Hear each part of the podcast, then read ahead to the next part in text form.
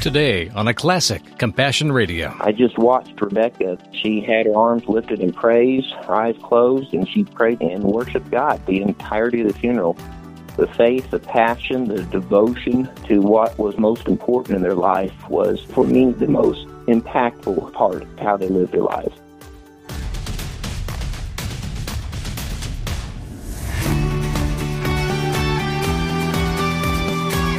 What story is God writing on your heart this year? Hope, joy, gratitude? Or has the narrative been a bit darker for you? Maybe it's been both. Welcome to Compassion Radio, friends. I'm Bram Floria. We're here to bring you the good news stories of God's people rising to the occasion and taking the Great Commission seriously. In this two part series, I want to focus on your pastor. There's no doubt that the shepherds of the flock are under extraordinary stress this year. They're accountable for the care of our souls, after all. And the flock has been getting a little restless, you might say, under the constraints of difficult times. It would be good, gracious, and wise of us to spend some serious time praying daily for the overseers of the body. So, what are they really going through? Well, it's best to hear from a pastor himself. The one we'll highlight today does have a pretty unique situation and calling. The challenges, accomplishments, victories, and disasters he's faced might seem epic compared to many, but like any other pastor, he's in the situation he is because he said yes to Jesus. We need to say yes when the Spirit reminds us to pray for them, and that time is still now. When we first recorded this interview, the world was in the grip of the first major wave of the COVID pandemic. There have been many more jolts to the system since then that we've almost forgotten how intense that fear was. And it's easy to forget that millions are still struggling with the continuing medical threat COVID still poses for so many. What moved me the most in reviewing this important conversation was the depth of compassion and hope in this pastor's heart, even as he grieved his own losses. If you are still holding hurts from these past couple of years, well, you're not alone. And the words you hear today may be just the balm you need.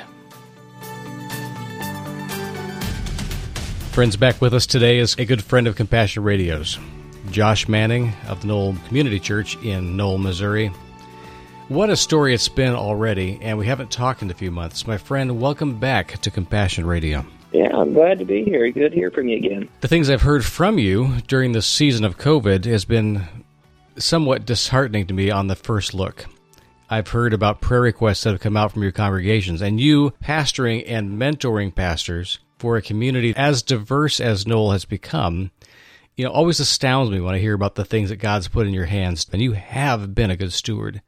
How many congregations are we up to now? We are running at five services in a total of five languages, but that is only um, about half of the languages that are spoken in the town.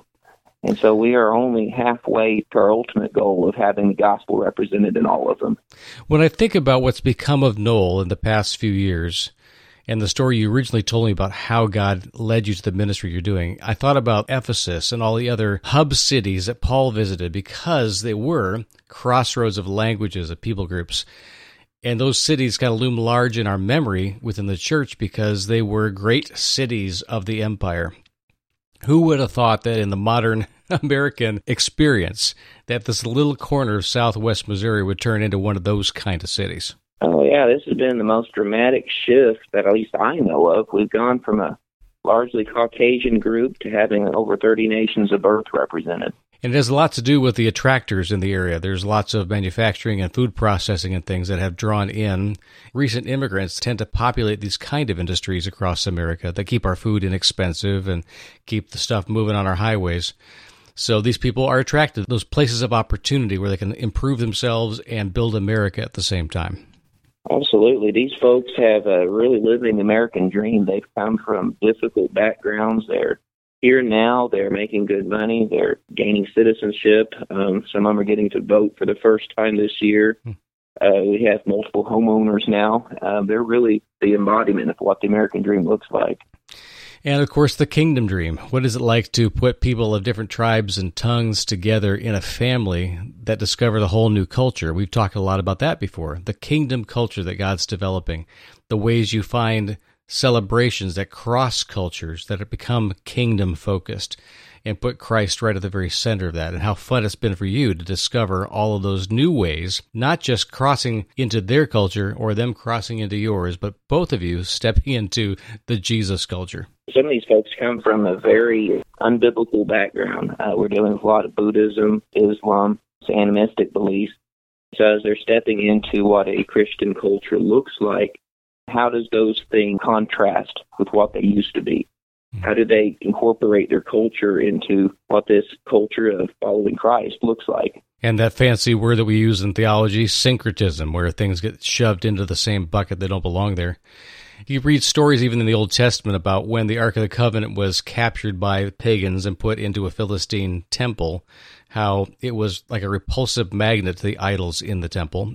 God cannot exist in the same space where there are these kind of not just low beliefs, but demonic beliefs that undergird so many things. And you're stripping those things away one by one and revealing Christ for who he really is. It's going to be repulsive to many of these forces. One of the things that I remember most from our first conversation in Noel was asking what kind of attacks are going to come because of the fact that Jesus is setting up shop in a place that wasn't his before establishing an outpost of a kingdom in a way that the Bible tells time after time is going to bring persecution, is going to bring suffering to the people who follow him, especially when they take territory back from the devil. And without being hyper spiritual like that in my terminology, it seems to me like you're doing principalities and powers where you are. Yeah, the instant you come into contact with preaching the gospel here, you're going to be encountering false teaching. It's interesting that so much of Paul's letters in the New Testament was not necessarily, well, it was dealing with the gospel, yes, but also dealing with the false teaching that was abounding. And that is so much of the battle and the struggle and the fight here is to keep the gospel the main thing and the central thing in everything we do. And it has been a struggle for you this year. You know, in different ways on this program, we've attacked the issue of isolation, desperation, fear, other things that seem to be the, the negative fruit of a time when there are so many crowdings happening on our psyche. And it is kind of, as they say in psychology, the zeitgeist of our times to be anxious. There are a lot of different influences that are uncertain. We just want the certainty of something good or bad to be established so that we can deal with it. But so many things are left unstrung and unresolved this year that many people feel very anxious. So we're going to tackle some of those things by going through the story that you're living right now, Josh. So tell me if you would, when it came time to launch all of these new congregations and all the dreams you and I discussed months ago, this was all before COVID. What's happened in the time since? Initially everything starts out just wonderfully. All these different services hasn't been as much due to my efforts. It's just been simply house churches that sprang up. And as they've grown, they've needed a legitimate place to worship just because mm-hmm. they need the facility and the space. And so we've been known as a place that's going to allow these groups to come in and so we've allowed them to. We picked up the uh, folks from the Marshall Islands, the folks from the Chuuk Islands, and the two Spanish services, in addition to my bilingual service. Initially, it starts very, very well. You see some establishment of biblical principles and how you operate a church and and those kind of things. The challenge always comes with dealing with false teaching, and uh, and this year, unfortunately, dealing with the COVID epidemic. Give me an example of something that is subtle but is a false teaching that is so easy to slip into. So many of my folks are swayed by some of the things that have Christ in them that aren't Christ. Hmm. Missionaries from other groups that we would generally consider as being cults of Christianity abound in this town.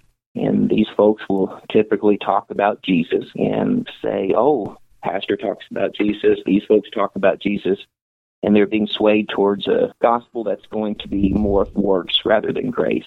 And you're constantly battling those kind of things. So when you're facing works righteousness subcults, there was plenty of those that attacked the church from the time that Jesus handed over the keys to the kingdom to the apostles and said, go get busy. So how do you respond? I mean, obviously there's got to be something that's simple and it gets across in every culture. The Lord has probably refined your message of what is the true gospel Paul and Peter had to deal with that even in their letters to the churches. If nothing but this, we focus on it. What is it for you? What I've learned is to be extremely blunt and extremely direct with what's happening. We talk about false teaching from the pulpit very directly. We talk about what the true gospel is and talk about how this differs from the false teaching that's been occurring. You have to point it out very directly in ways that would probably be uncomfortable from uh, most pulpits in America, hmm. just because we tend to not be as confrontational. Yeah. But if this is, if you're battling for the souls of your people, you have got to do warfare in that manner. Dealing with some of the false missionaries in town, we have worked uh, very diligently at stressing this is why this differs from Scripture. And when you talk about enemies of the gospel, the scriptures give us two major emphases on how we approach people. One is as enemies of the gospel, and one as neighbors. And yet the two seem to flow right over each other.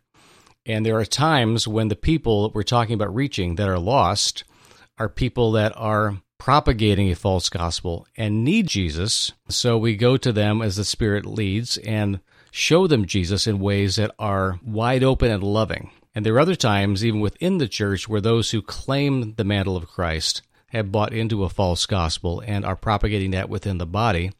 And you have a much more difficult decision to make. How do you confront error without making enemies of your own family along the way. So tell me how you work through those kind of issues. Obviously, every individual, every family is unique and requires an approach that the Spirit gives you. But what do you do when you're trying to discern how to approach where falsehood creeps up? We're always walking this strange balancing act between outreach and discipleship. Mm-hmm. And all of it is ultimately relationship um, it is much easier to be able to confront false teaching with someone that you know extremely well and they know you love them because mm. of countless hours spent with them. And so if you know someone very well and you have a long history with someone, then you can better approach this is false teaching and it comes from a place of relationship. Where we struggle to find the balancing act is the difference between reaching the people in the community that are very much not following Christ and then that, that transition from they're followers of Christ and they need to be accountable to the gospel. That is acquired through time, relationship, and an extended amount of work. Before we go back to the program today, I just want to remind you that Compassion Radio is a communications ministry, and it depends on the faithful support of you to keep bringing inspiring stories to the air each day. Our vision partners support us monthly with gifts large and small, and make it possible for us to take you to the very front lines of faith. Whether you join our vision team or make a one time gift, thank you for believing in and standing by this ministry. We're here to bring you real good news in every situation. Just call us at 1 800 868 2478 to make your gift. You can also text the word compassion to 53445 to give right through your phone, or visit our website, compassionradio.com. Thank you, friends, for everything you've done and what you'll do today. We love you. And now back to today's program. They're followers of Christ and they need to be accountable to the gospel that is acquired through time, relationship, and an extended amount of work. I think we laid a good foundation for your ethic and the way you work at your ministry, and I'm, I'm proud of you for it, friend.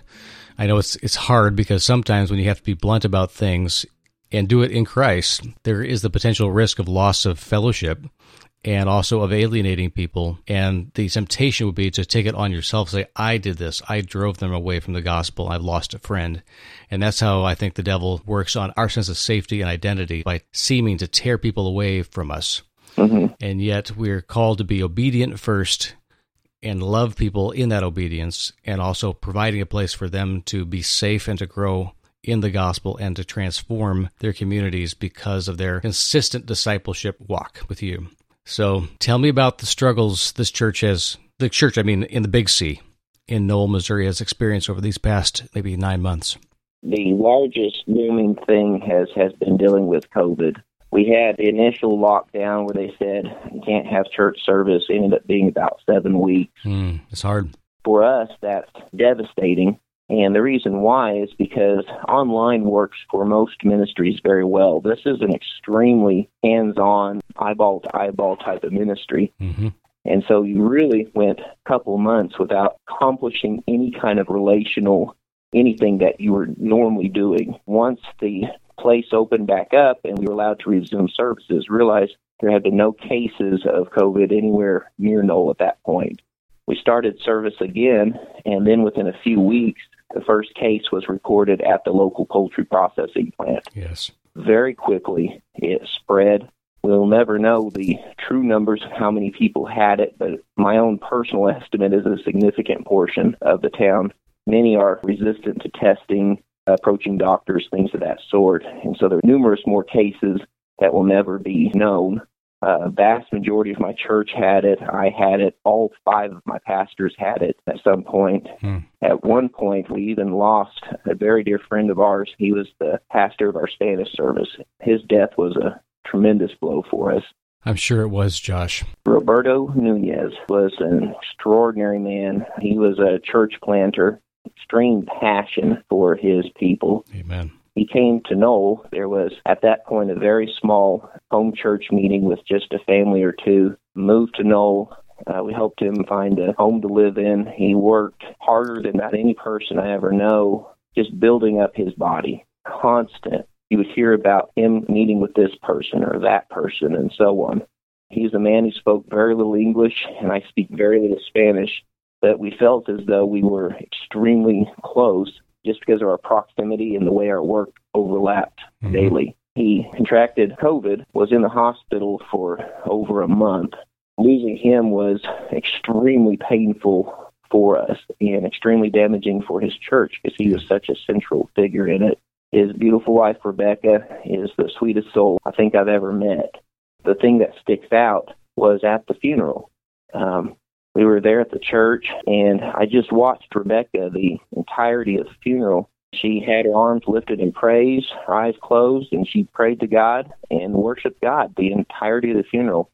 The faith, the passion, the devotion to what was most important in their life was, for me, the most impactful part of how they lived their lives. Uh, extremely dear friend that it was devastating to lose. Josh, just on the personal level, I'm sincerely sorry you lost such a companion in the ministry and someone that worked closely with you. There's just the sense of presence with someone who is of like heart and mind. You know you see Jesus in them and they're with you every day. It's like having Jesus in the room with you because you do. And when that's pulled away from you, you feel like you've been separated from it. I'm really deeply sorry for that loss for you and for the community. Pastor Roberto and his wife Rebecca, did they have any children? They had two grown children. Okay and they had two grandchildren that they spent a great deal of time with. And Josh, I want to move on to some other stories about people that have been struggling with you and have borne the responsibility and the burden of caring for the church in dangerous times. You lost Pastor Roberto Nunez from your Spanish speaking congregation, and now you have Rebecca, his widow, with you for a while. Did you end up sending her back to family to care for her, or is she still part of your fellowship there in Noel, Missouri? She eventually had to move with her daughter in Texas. With the loss of her husband came the loss of her home ministry, mm. so many things, and it made the, the loss a little bit more painful. I imagine. So we need to be praying for the Spanish speaking community in your church there in Noel. That's item number one for me. Tell me about the other pastors and the struggles they've been going through. Um, we've been dealing with health issues. If you are engaged in ministry, I just truly attribute it to spiritual warfare. Mm. Darius, he's our Chuukese pastor. Since he's been with us, he has battled severe health problems, uh, diabetes, kidney failure. He has lost a leg He's at stage five kidney failure. Uh, hmm. as a church, we are taking turns driving him to dialysis twice a week.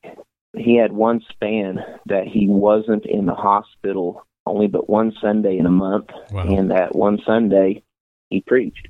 He preaches from a wheelchair, is very limited in what he can do physically, but is preaching the gospel. He's an extraordinary man. He came from a different tradition where baptism was by, by sprinkling and not immersion. There was never anything we discussed or anything of that sort. But in reading the scripture, he saw examples of baptism by immersion and he asked to be baptized. Amen. And so you had a man that got out of the hospital just a few days before. He still had the medical apparatus on him, all this kind of stuff. He was missing a leg and it took several people to get him into the baptismal, but we baptized him and his entire family one Sunday. That is awesome. Um, truly one of the most beautiful things. Yeah, it was extraordinary. And you're talking about somebody who, in his discovery of Scripture, even as a pastor, discovers new things and draws close to the heart of Jesus, and he sees something there that he feels like he's missing. He's not just checking off boxes to make sure he qualifies to be a pastor. I can hear it in the way you tell the story, Josh, that this is an exercise in love from him. He wanted to show Jesus how much he loved him. It was impressive. It was one of the more touching moments of, of my life. It was hard to maintain any kind of composure and just the passion and desire to follow Christ despite the extraordinary level of difficulties. Just to, for context, you were able to come and distribute Bibles to his congregation. So it's that gentleman. Yeah, that's a powerful day in my memory. It is extraordinary time.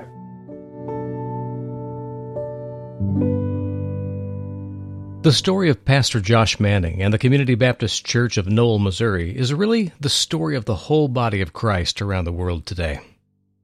Remember that your pastor is dealing with similar issues and faith challenges. I urge you again to pray for those who serve you in your fellowship and to ask God to provide them everything they need to faithfully lead us in courage and humility so that we can truly reach the world when it needs Him and when it needs us the most. We'll be back with Josh early next week to hear more of the story of the gospel going forth in his hometown and, as a result, to the very ends of the earth. I hope you'll join us then.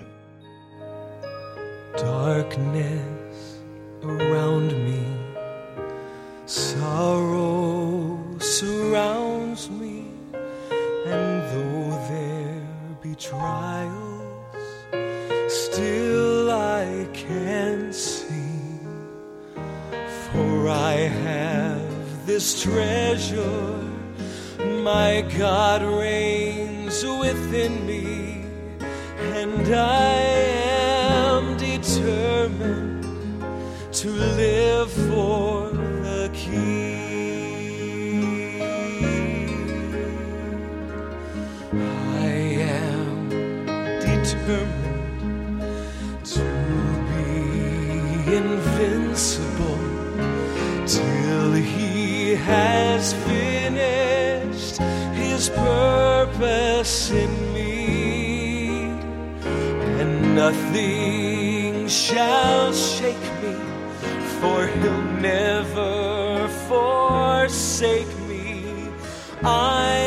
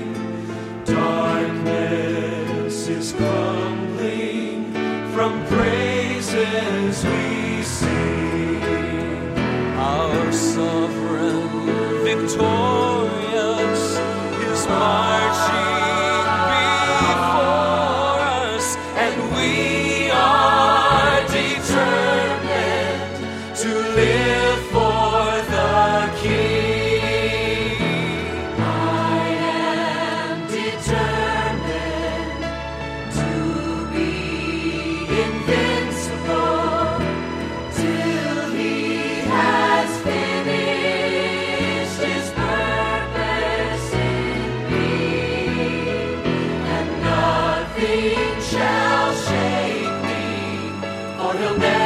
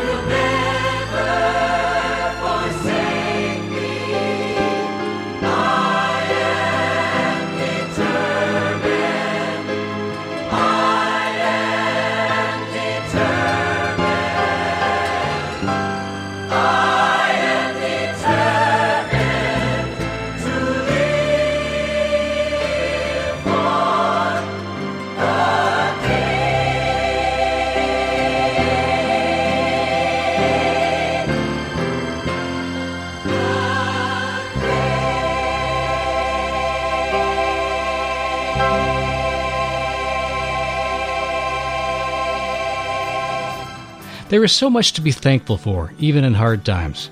Right now, I'm very thankful for you. Your gift of time each day is a genuine treasure to us.